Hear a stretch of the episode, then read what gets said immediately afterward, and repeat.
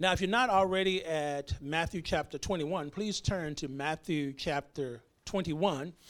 And we're going to reread the verses that Alex read for us, and those are verses 12 through 17. Matthew chapter 21, verses 12 through 17. The Bible says, Then Jesus went into the temple of God and drove out all those who, brought, who bought and sold in the temple, and overturned the tables of the money changers and the seats of those who sold doves. And he said to them, It is written, My house shall be called a house of prayer, but you have made it a den of thieves. Then the blind and the lame came to him in the temple, and he healed them.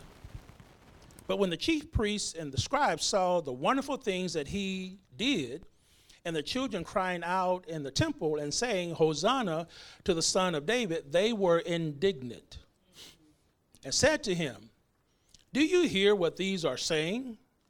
And Jesus said to them, Yes, I hear what they're saying. Have you never read? Out of the mouth of babes and nursing infants, you have perfected praise. Then he left them and went out of the city to Bethany, and he lodged there. The Jesus you don't know. The Jesus you don't know. And all of us, I would imagine, think we know Jesus. And what we need to recognize is yes, we know something about him. Uh, but as you study scripture more and more, you learn more about his character. You learn more and more about things he said and things that he did. And so we know he's God's son. Uh, we know he's the savior of the world. Uh, we know he is Lord. Uh, he's King of kings. Uh, we know he healed people.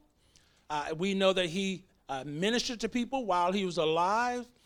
But, but there's also other facets of Jesus' personality that you and I need to get a good understanding of to begin to be perceive that yes, he healed people, he encouraged people, but he also held people accountable when they were defaming his father.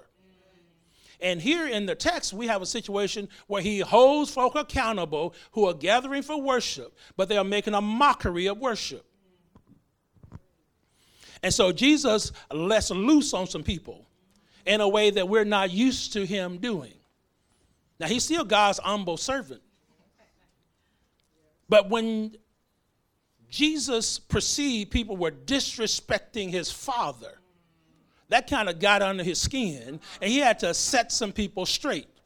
Now, I need for us to understand when folk disrespect God, our Father, you don't need to sit quietly and let them disrespect God in your presence. And too many times, that's exactly what we do. Uh, we're in a meeting or we're in a discussion. I don't want anybody to know. I don't want to uh, hurt somebody's feelings. But if God is your daddy, you all not want folk talking bad about him or misrepresenting what his standards are or misrepresenting what the word of God has to say. And that'll make a little bit more sense to you as we get in the text. But suffice it to say, we see a side of Jesus in this text that helps us to understand he's serious about the Father's business. Now, what we also are going to see in the text is that people who regularly gather for worship can get loose and comfortable with less than optimal activities happening as a part of the worship service. So we'll get used to some stuff that goes on in worship that should not be going on. And somebody has to say something about it. Now, in this text, Jesus is uh, going to run some people out of God's house. Now, this is not the only time he does this, because if we go back to John chapter 2, he has another incident where he runs folk out of God's house. I need for us to understand there, there, are, there are times where we have to be repetitive in doing some things because people will straighten up for a while and then go back to their old ways. Okay, you don't believe me? Uh, uh, when we were at uh, Milton, we used to put ropes up on the pews. Anybody remember those days? We did that so you guys wouldn't come in and start seating from the back of the building to the front. Uh, you guys remember that? And so after a while, as we started getting the lessons, we took the ropes down. But you remember there came a time we had to put them back up. You know why? Because we were still filling up from the back to the front. Now, while you may be comfortable doing that, then what happens to the people who show up late? If all the back seats are already taken up, what happens? They got to be dragged down front, in front of all of us, and we are distracted. I thought I'd get a lot of amens on that one. As opposed to if we sit right, which is from the front to the back, then when latecomers come, you don't even know they late. And it's less of a distraction. Amen, somebody up in here. So, our setting for uh, today's lesson is that we're in the last week of the life of Jesus. He's headed to the cross.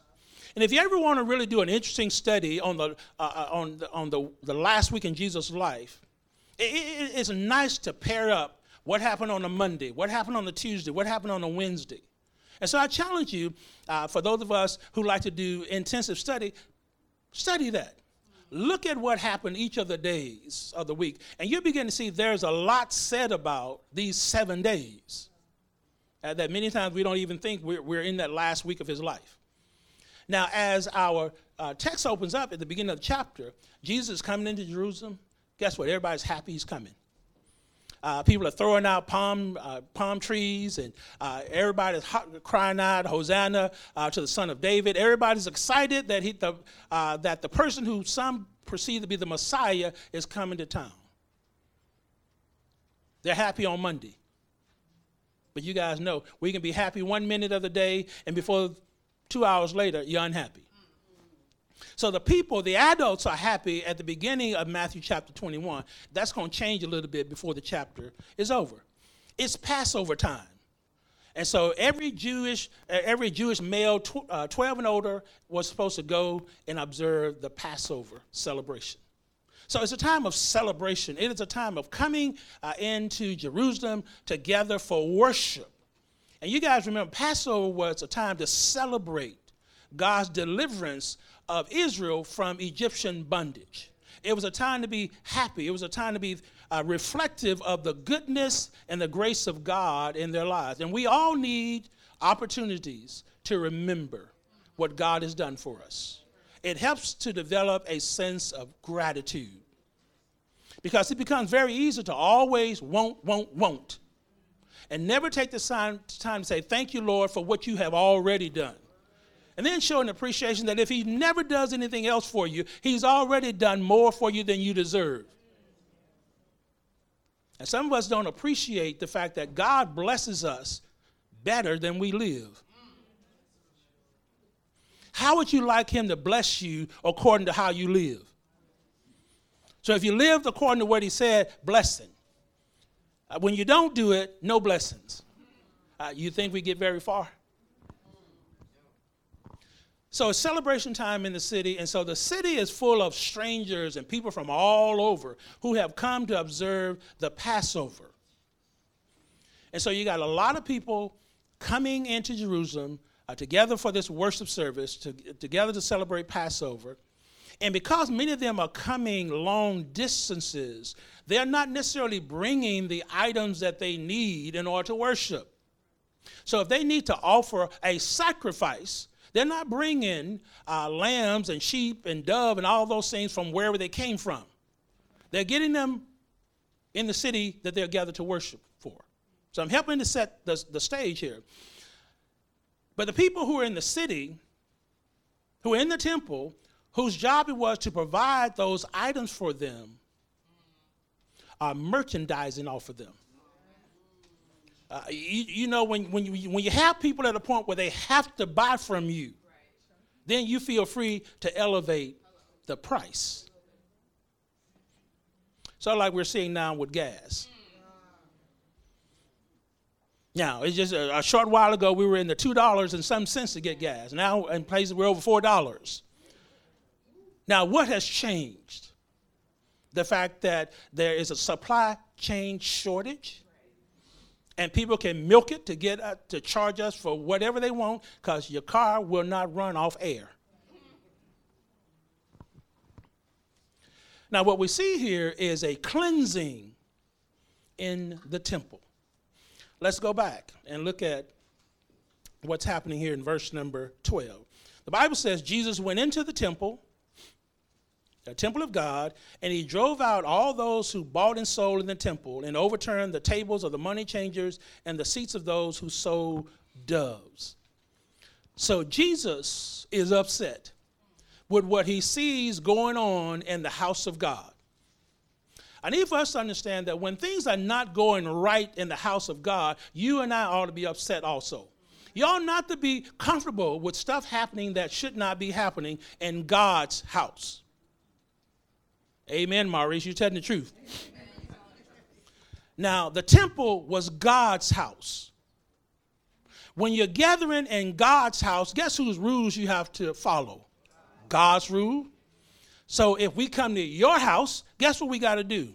Follow your rules because it's your house. And I would say that's why, if it's at your house, feel free to enforce your rules. If there's no smoking in your house, do not feel you got to let folks smoke in your house just because they guess.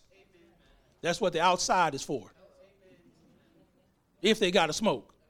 I would say if in your house we don't drink alcohol, then you let your kinfolk know and everybody else know that's coming to visit you, don't bring nothing in with you in the house that we don't drink. Because here's an area where we get we get stuck. We don't want to offend people. We don't want to make them mad. But you're coming to my house. Maybe it'll do good for us to let people know what our rules are before we invite them over. So you got a house where there's no cursing? You let folk know, don't, don't come in here cursing. We're God's house. We're at the temple here. And Jesus, our Lord and Master, is upset. He is offended by the bad practices that he sees occurring in the temple where people are coming to worship God. You and I need to recognize there are some distractions that occur that should not happen in God's house. That there's some things that should not happen. Now, if you to happen at your house, you to happen outside on the parking lot, but they ought not happen when we come inside here together for worship. Because there's a mindset that we need to have that you're coming to worship God. You're coming to a place where we can reflect and meditate. We're coming to a place where the focus is is going to be on being built up spiritually. And so we don't need to be bogged down with a whole lot of other stuff that has nothing to do with worship service. Now, now I need to let you know that's why uh, when you make your prayer request, don't tear the spirit up in here with some of the stuff you write on your paper or you say. Because some of that stuff will just tear us down. We had a wonderful worship, and you throwing out some stuff that's designed uh, to, to attack somebody or share some information that we don't even need to know about. Make sure you're not a distraction in the worship service. And that's why the guy who reads the prayer request, his job is to filter what you say on paper. So stop getting mad at the person who's reading the prayer request. It's not his job to literally read everything you wrote down there. His job is to look at it and find out what the prayer request is. And that's all he shares with us. Because uh, I know some of you in the past have gotten upset. Well, you didn't say everything uh, I wrote. Yeah, we didn't. And brothers, you need to say that up front. No, we did. We didn't say everything. We said what needed to be said to inform the congregation of what your request was all about. Because we want to leave with folk being edified, not with some other stuff that you put in there. So the temple is, was God's house. And Jesus, based on his conduct, helps us understand that cleansing sometimes needs to start at the house of God. See, we can get ourselves right, then we can help get other people right. If we are reverencing God when we gather, then it gives us the mindset or gives us a motivation to also help other people. So that's why when you, when you invite guests to the worship service, help them to understand what worship service is about. It's not the time to come up here eating breakfast. It's not the time for that. And so you should have made time before you got here to eat your breakfast. Now, if you brought it up in here, stay downstairs and eat it till you finished, and then come up here. Because the ushers are going to say something to you if you start bringing your biscuits and your crackers up here.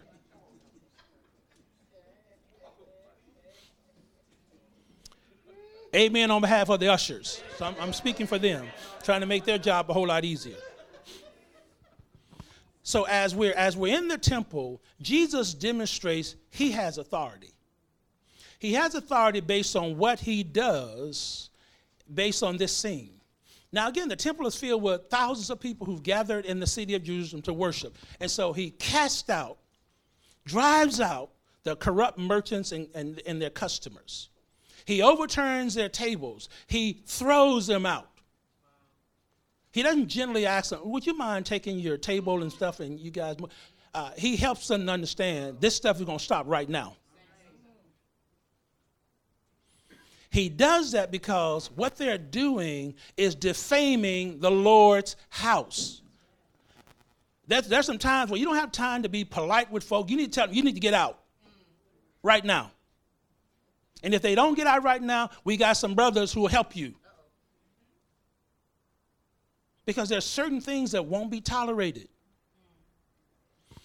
And because we try to be politically correct and we allow a whole lot of stuff to go on in our house, we don't understand when we're here for worship service, that's what we're here for. We're not here for anybody clowning and being defiant and saying, I'm not going to do it, I'm going to stay back here, and you have, you have nothing to say about it. Really? If we follow Jesus' example, then we have something not only to say about it, but we also have an example to do something about it. So imagine as Jesus is running these people out and turning over chairs, money flying in the air, uh, animals flying in the air. Because he's kicking over tables and saying, Get out. He's not being tactful, he's not being politically correct. There is a sin going on here. And even though the people tolerated it, it still was sin.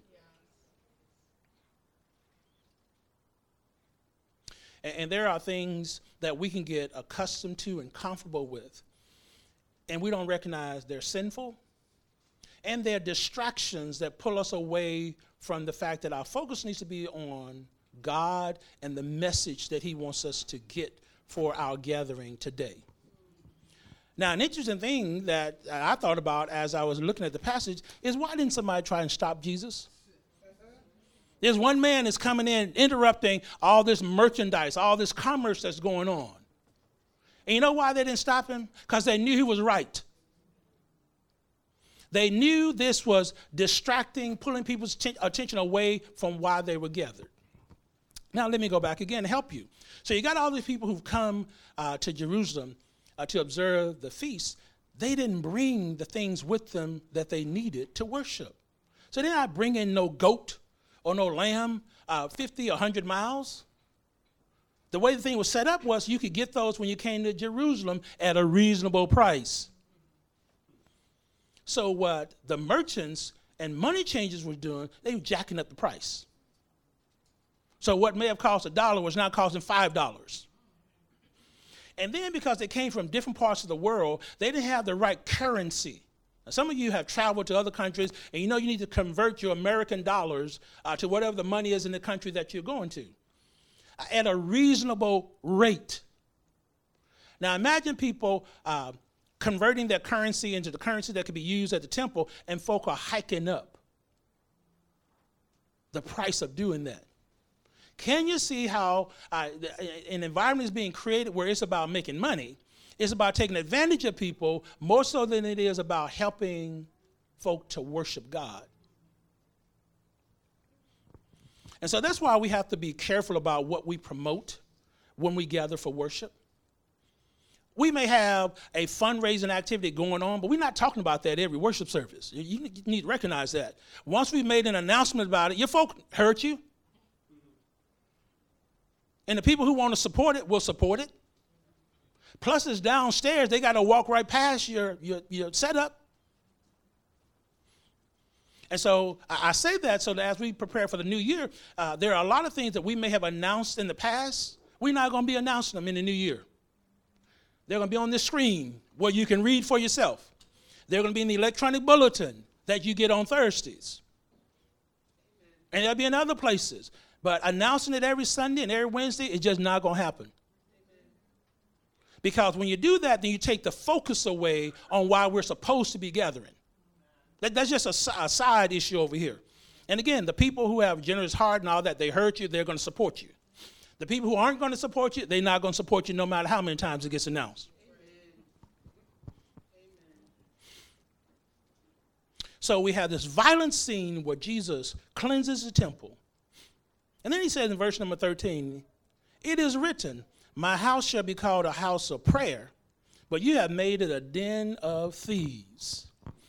So Jesus takes the leaders of the temple to school and reminds them you ought to know what the Word of God has to say.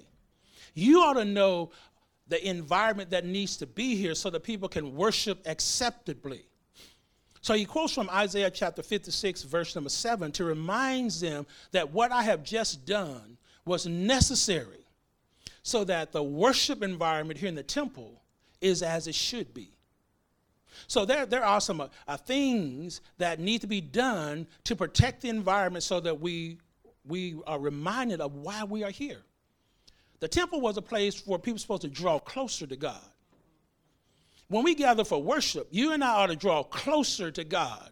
And so, whatever is going to take away from that, distract from that, we need to kick it to the curb. We can talk about that after the dismissal. What we need is the Word of God. What we need to do, uh, do is to be able to see God and be reminded of how powerful He is and how He has acted in our lives this past week. And from that, draw strength to go out next week. You guys know Monday is coming, and Monday is the worst day of the week. You've had that weekend, and you've gotten comfortable, uh, and now you come back in Monday, and now you got to start this six day, five day, depending on how many days you work, this routine over.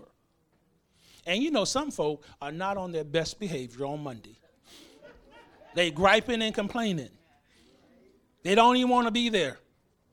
They showed up late. And you got to try and work in that environment where they're yakking and yakking and complaining uh, in your ear. You and I need to be strengthened on Sunday so we can face Monday. And I would say that's why you and I need to be refilled on Wednesday night for Bible study because it's the middle of the week and Satan is about to tear you down. And you need something to get you through the next two days. And maybe you can understand why your mood is the way it is uh, during the week. Because the world will beat you down. And you and I need to be replenished and recharged. So the temple was a place to draw closer to God not a place to be pushed farther from God. And so that's why, even when we come to the worship service, when we come to the, the assembly today, if you got a bad attitude about something, keep it to yourself. You don't want to be here, don't come. Don't, just don't come. Because you destroy the atmosphere. The temple was not designed to be a bank or a marketplace. And that's what it had become. But these merchants selling all these uh, things that were supposed to help people in their worship, but it was a supermarket. Uh, it was a farmer's market. Uh, it was a place where people were, were charging unreasonable rates for things that they knew people needed in order for their worship. Now, if you got to offer an animal sacrifice, you got to have an animal. But if the merchant says, it is this price, what are you going to do? You ought to find a way to come up with the money. There you go. Or you can't worship. Because at that time, it was physical things that, that were required of you. You now ought to be thankful. You can just come up in here. Now, yeah, there are things we still need to be offering, but they're not physical. So again, the temple was not designed to be a bank or a marketplace. And so let's remember that so that we don't get caught, caught up in making announcements and saying things about this other stuff uh, that may have some benefit, but it's not germane, it's not important right now. He says the temple was not a den of thieves. You shouldn't uh, come to the house of worship and be robbed. Will a man rob God? If the worship is not in order, yes, he will rob God. Can you see why Jesus did what he did? Can you see why it is that, that there needs to be some protection so that when we gather to worship God, we're not assaulted by a lot of stuff that has nothing to do with why we're here? See, there are some things we can talk about after the service is dismissed not in the middle of service. Verse number 14. Then the blind and the lame came to him in the temple, and he healed them. Interesting. We see now compassion being discriminated, compassion being displayed by Jesus. You know why he's able to do that? Because all the crooks are gone. All the people who were impeding worship have been run out. And sometimes we allow people to negatively influence our worship and our focus in our services or Bible class. When what we need to say is either you get with the program or you need to leave. Okay, you don't get that one. In, in the midst of COVID, we said if you have not been fully vaccinated, you must wear a mask. Anybody remember that?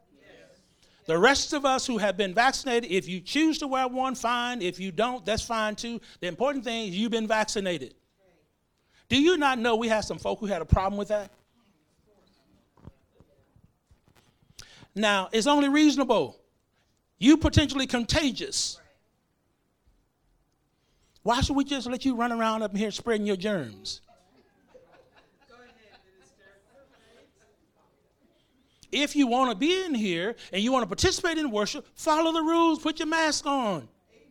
If you don't want to have to wear a mask, go get vaccinated. That's how you solve that problem. Yes. But we're not debating with you every Sunday on this issue. And I've had to tell a person or two, either you get with the program or you can go home and stream. It's really, at that point, there's not a whole lot more to be said about it.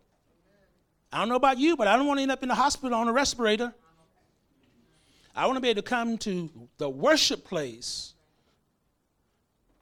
and focus on God, not worrying about you coughing or sneezing and you don't have no mask on.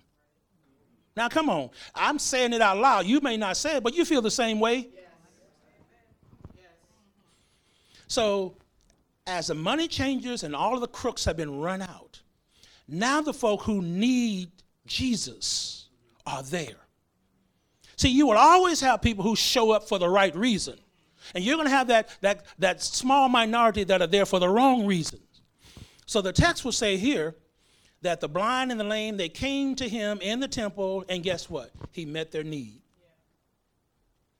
See, sometimes you can't help the people who need help because you're dealing with all this fluff and all this other stuff. And, and the people who need ministry and service and help get left off. And I'm thankful to this example that Jesus gives to us to remind us when the church gathers, when God's people gather, make sure that the needy are taken care of. Now, uh, uh, needy does not necessarily mean they need money, they may need encouragement. And we forget how important encouragement is to people who are discouraged, people who are unemployed, people who are sick, people who got family problems, people who got financial problems. They need encouragement. And, and, sometimes we get so caught up in all this other stuff that we miss it. The text says he healed the blind and the lame.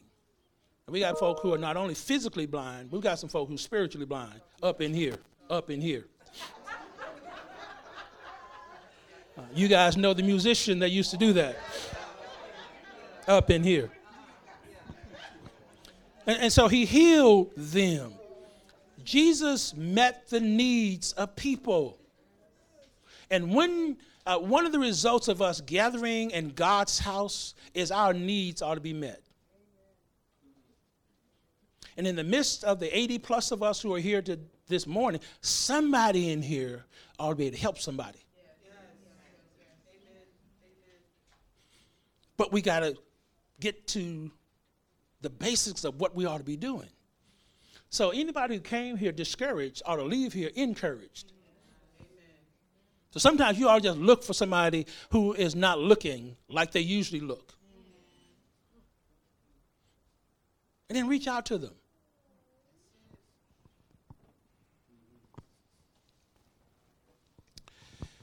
So Jesus does what he does after he's rid all the distractions. Then look at 15 through 17. Because you're always going to have a small minority that overlooks the spiritual, but just has an attitude because things didn't go the way they think they ought to go. And these are the religious leaders. So the text says, But when the chief priests and scribes, these are the people who ran the temple.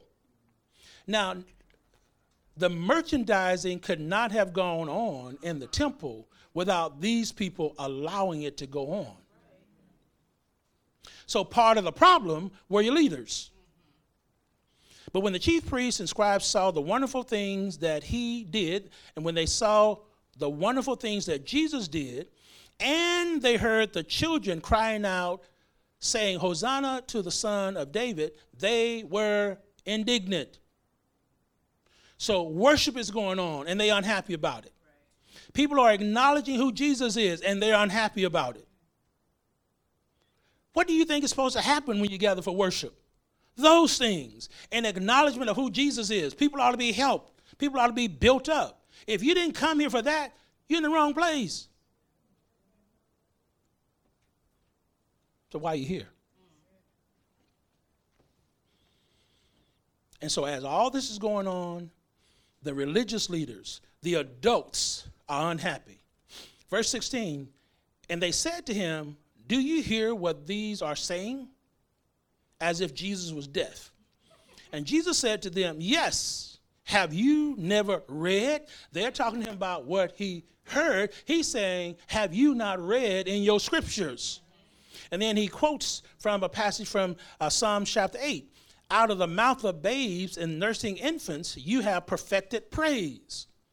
So, as they, the religious leaders, the adults, are dealing with their bad attitude and uh, they are upset because of what Jesus is doing, Jesus is referring them back to the scriptures to say what these children are doing is what they ought to be doing. They were saying, Hosanna to the Son of David. Uh, in this chapter, the children are saying that. But if you go back to verse number nine in the same chapter, the adults are saying it. Now, why are the children saying it? Because the adults were saying it? And they understood what the adults were saying? I need for you to understand that in the midst of us gathering for worship, our children are learning some things. And they're learning some things that many times we don't think they're learning because we're caught up in our own stuff and we're missing the fact that we're passing on spiritual information to our children. So the children got it, but here the adults didn't get it.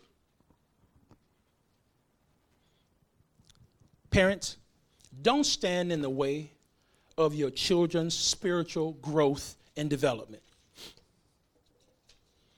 Now, I need for you to say, and you can get mad at me, but some of you are detrimental to your children's spiritual health and development. You don't care anything about yours, and since you don't care about it, that means you're not getting them to where they need to be and on time because it does not jive with your schedule. I don't know about any of you. I want to see my child in heaven. And I don't want to be living around here worried about is he on his way to heaven or is he on his way to hell? If he's not a Christian, you already know where he is on their way to.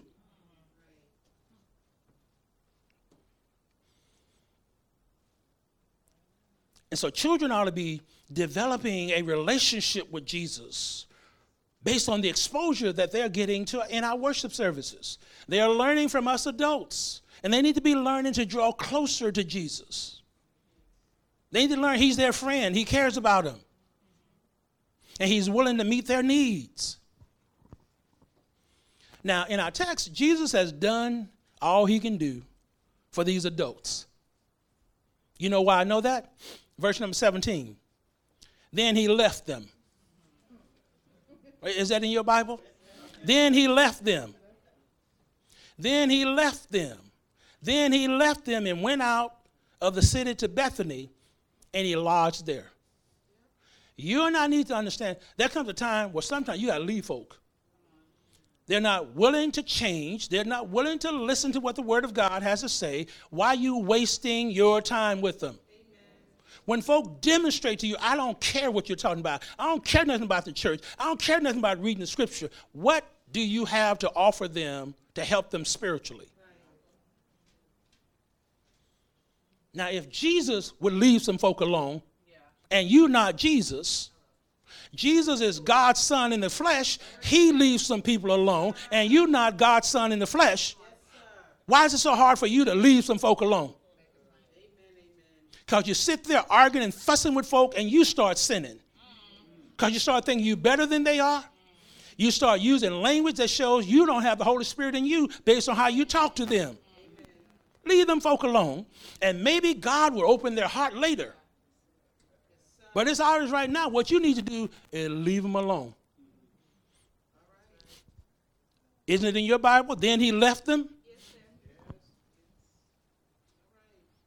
Why do we have a problem doing what Jesus did? There comes a time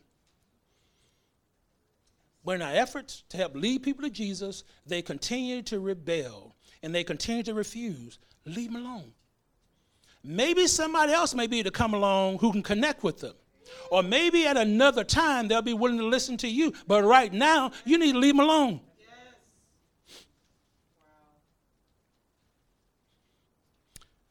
Tess says, then he left him alone. I said at the 8 o'clock, this is a drop the mic moment.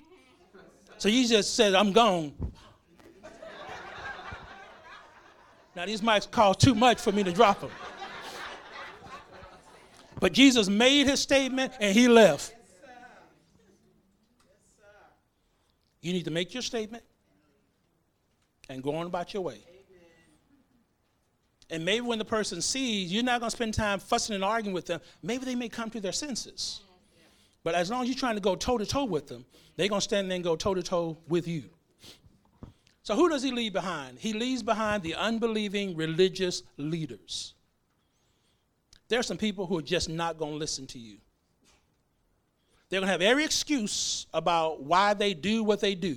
This is how I've always been. This is what I, grew up doing and all that kind of stuff. We're not talking about any of that. We're talking about listening to Jesus. All of us grew up doing some stuff that we have later learned uh, that Jesus did not ask us to do. But the religious tradition we were a part of, that's what they said. They never showed us in Scripture where Jesus said it. And we just started doing it because they said it. Okay, what are you going to do when you learn Jesus didn't say that? So he leaves behind unbelieving religious leaders. He leaves behind unbelieving Jews who would rather stay in Judaism than to embrace the teachings of Jesus. He leaves behind hypocritical followers because we know Jesus had some people who followed him while he was feeding folk, while he was healing folk, while he was doing miracles and signs. And then as he uh, taught them and, he, and they began to understand he wanted them to have a deeper commitment to him, then they left him. They walked away. So it's easy for people to follow when all they got to do is just be a spectator in the crowd. See, that's why people don't want to make commitments at a, at a local congregation. I just want to come when I want to, and when I don't want to come, I don't want to come. And so, since I'm not a member there, you can't say nothing to me. Well, and that's true. They're not a member here, so they come when they want to, they leave. That's why uh, for members of other congregations that want to place membership with us, a part of your place of membership with us is you're saying you're willing to submit to the leadership here.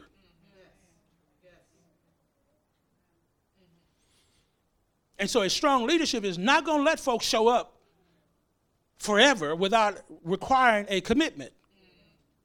Now, you're going to say you're going to commit to us, or you can say, well, I'm just going to continue to visit. Okay, then I know not to expect much out of you.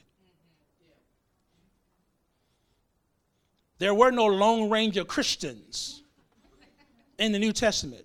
Christians were attached to a local congregation. And today we want to be Lone Ranger Christians. I just want to go where I want to go, when I want to go. But do you read that kind of behavior in Scripture? No, you don't. But we have adopted that and we have allowed it to go on in congregations. And the consequence is when people start doing bad stuff and they are in your assembly, but they're not a part of your congregation, you don't have a whole lot of leverage with them. Because folk are quick to say, I'm not a member here. And so if they're not a member here, there's no expectation, or there should not be an expectation of anything. Jesus will not stay where he is not wanted. Why is it we stay where we're not wanted? Why is it we stay in conversations with people where the people don't even want to talk to us? We're chasing them down, trying to talk to them, and they're constantly walking away from you. You guys have seen that. I've seen it here in the auditorium. Uh, people are talking, you've ended the conversation, and you're trying to leave, and they just, where you go, they're following you.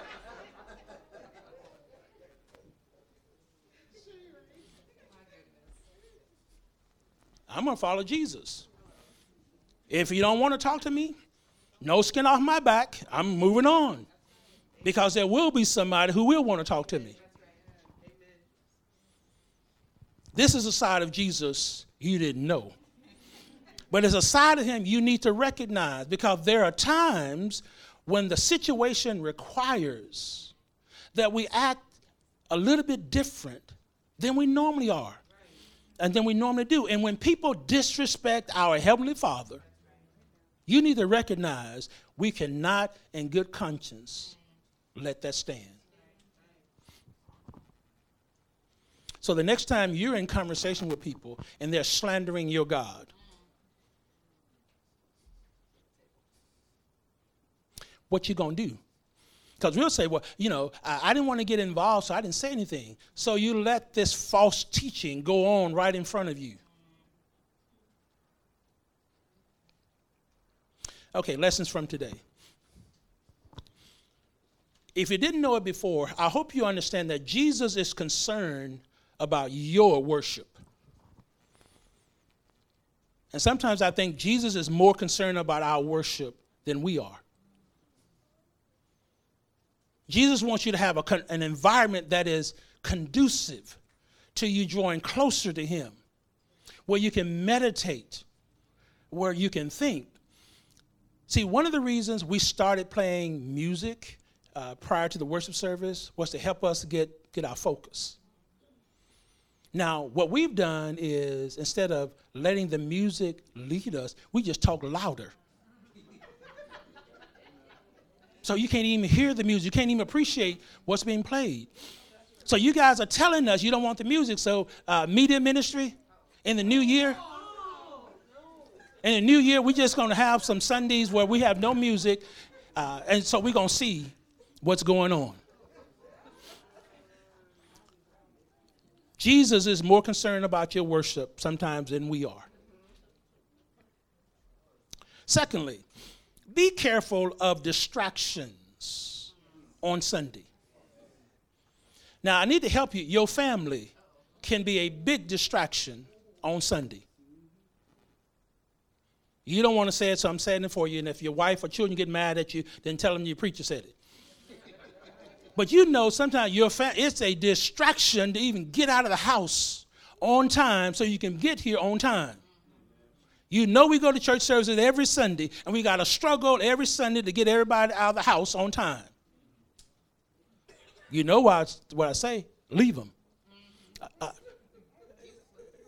didn't Jesus leave some folk? Then he left them. Uh, you want to help people to learn to be on time? Leave them. They dress and have no place to go. Uh, okay, they'll learn next time. Get up on time. If you want breakfast on Sunday, guess what? You got to get up earlier. Or at least leave enough time that we can go through the drive through at McDonald's or Dunkin'. But we got to care enough to come into God's house right. And so that means because we didn't prepare, we come up in here and we didn't get a chance to eat breakfast. Well, next Sunday you'll appreciate getting up early. Thirdly, be considerate of others. When you come in here to worship, be considerate of others. If somebody say your clapping is distracting me, don't be saying, well, you need to move someplace else. Be considerate of the person sitting next to you who says that. If they say, you just singing too loud,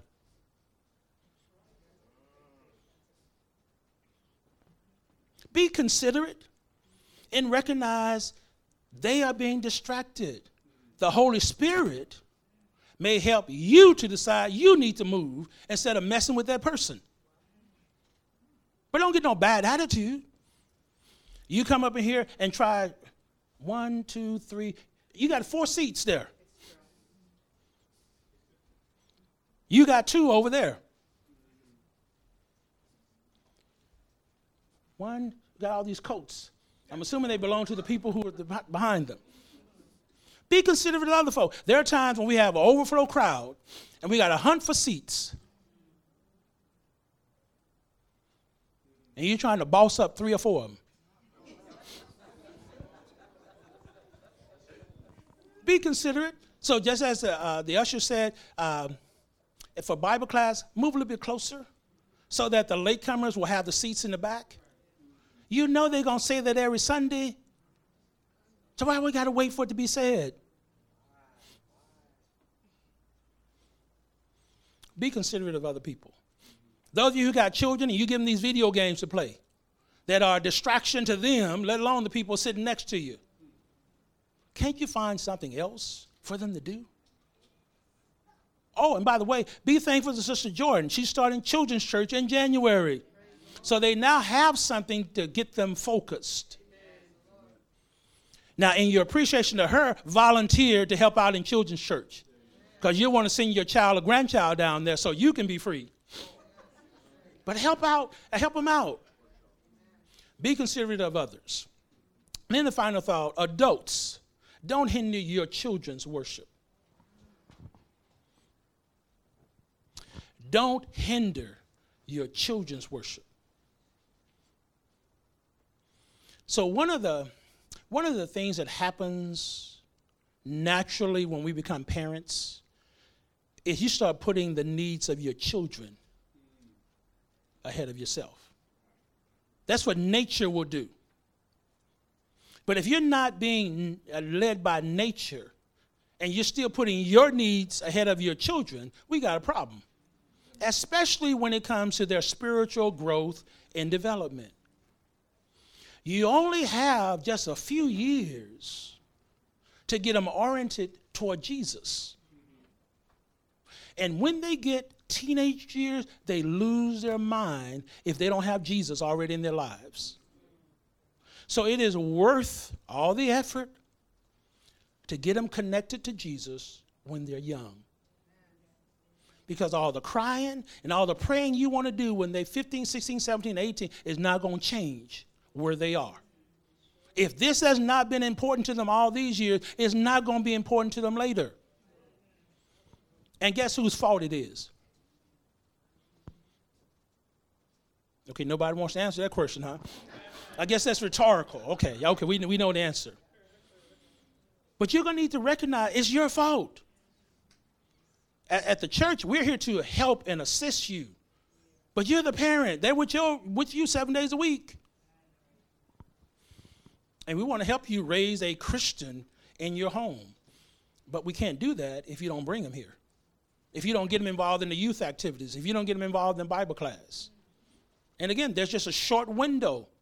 And some of you know because your children are past that point, you know now it's more difficult to get them to do spiritual things like read their Bible. You know, act like you're losing your mind if you tell them to read some scriptures at home, let alone at the church building in Bible class. And so, Bible school teachers, that's why you have such a difficult time sometimes with your students, because parents aren't doing anything spiritual with them at home. The Jesus you don't know. Now, I recognize if all we do is see you on Sunday at the church building, we don't know you. I know what you look like. I know your name. I know how tall you are and what, what your skin tone is. But in terms of knowing the inward person, you get to know that over a period of time or interacting with people. And too many times we make assumptions about people simply because we see them on Sunday morning. And we make these assumptions, and then when things go wrong in their life, we're trying to rationalize how could that happen? And, and what you have to recognize is all you know is Sunday behavior. Even the devil acts right on Sunday. He, he acts right on Sunday because he wants to confuse us to get us to follow him. So he's going to act right on Sunday, uh, but come Sunday night, he's going to let his hair down and encourage some of us to do the same. We need to get to know all aspects of Jesus and recognize yes, he loves us. Yes, he gave his life for us, even while we were lost in sin. But he's given us some commands, some directives to follow. You and I should not want his dying to be in vain for you. Now, it won't be in vain for everybody, but it could very well be in vain for you.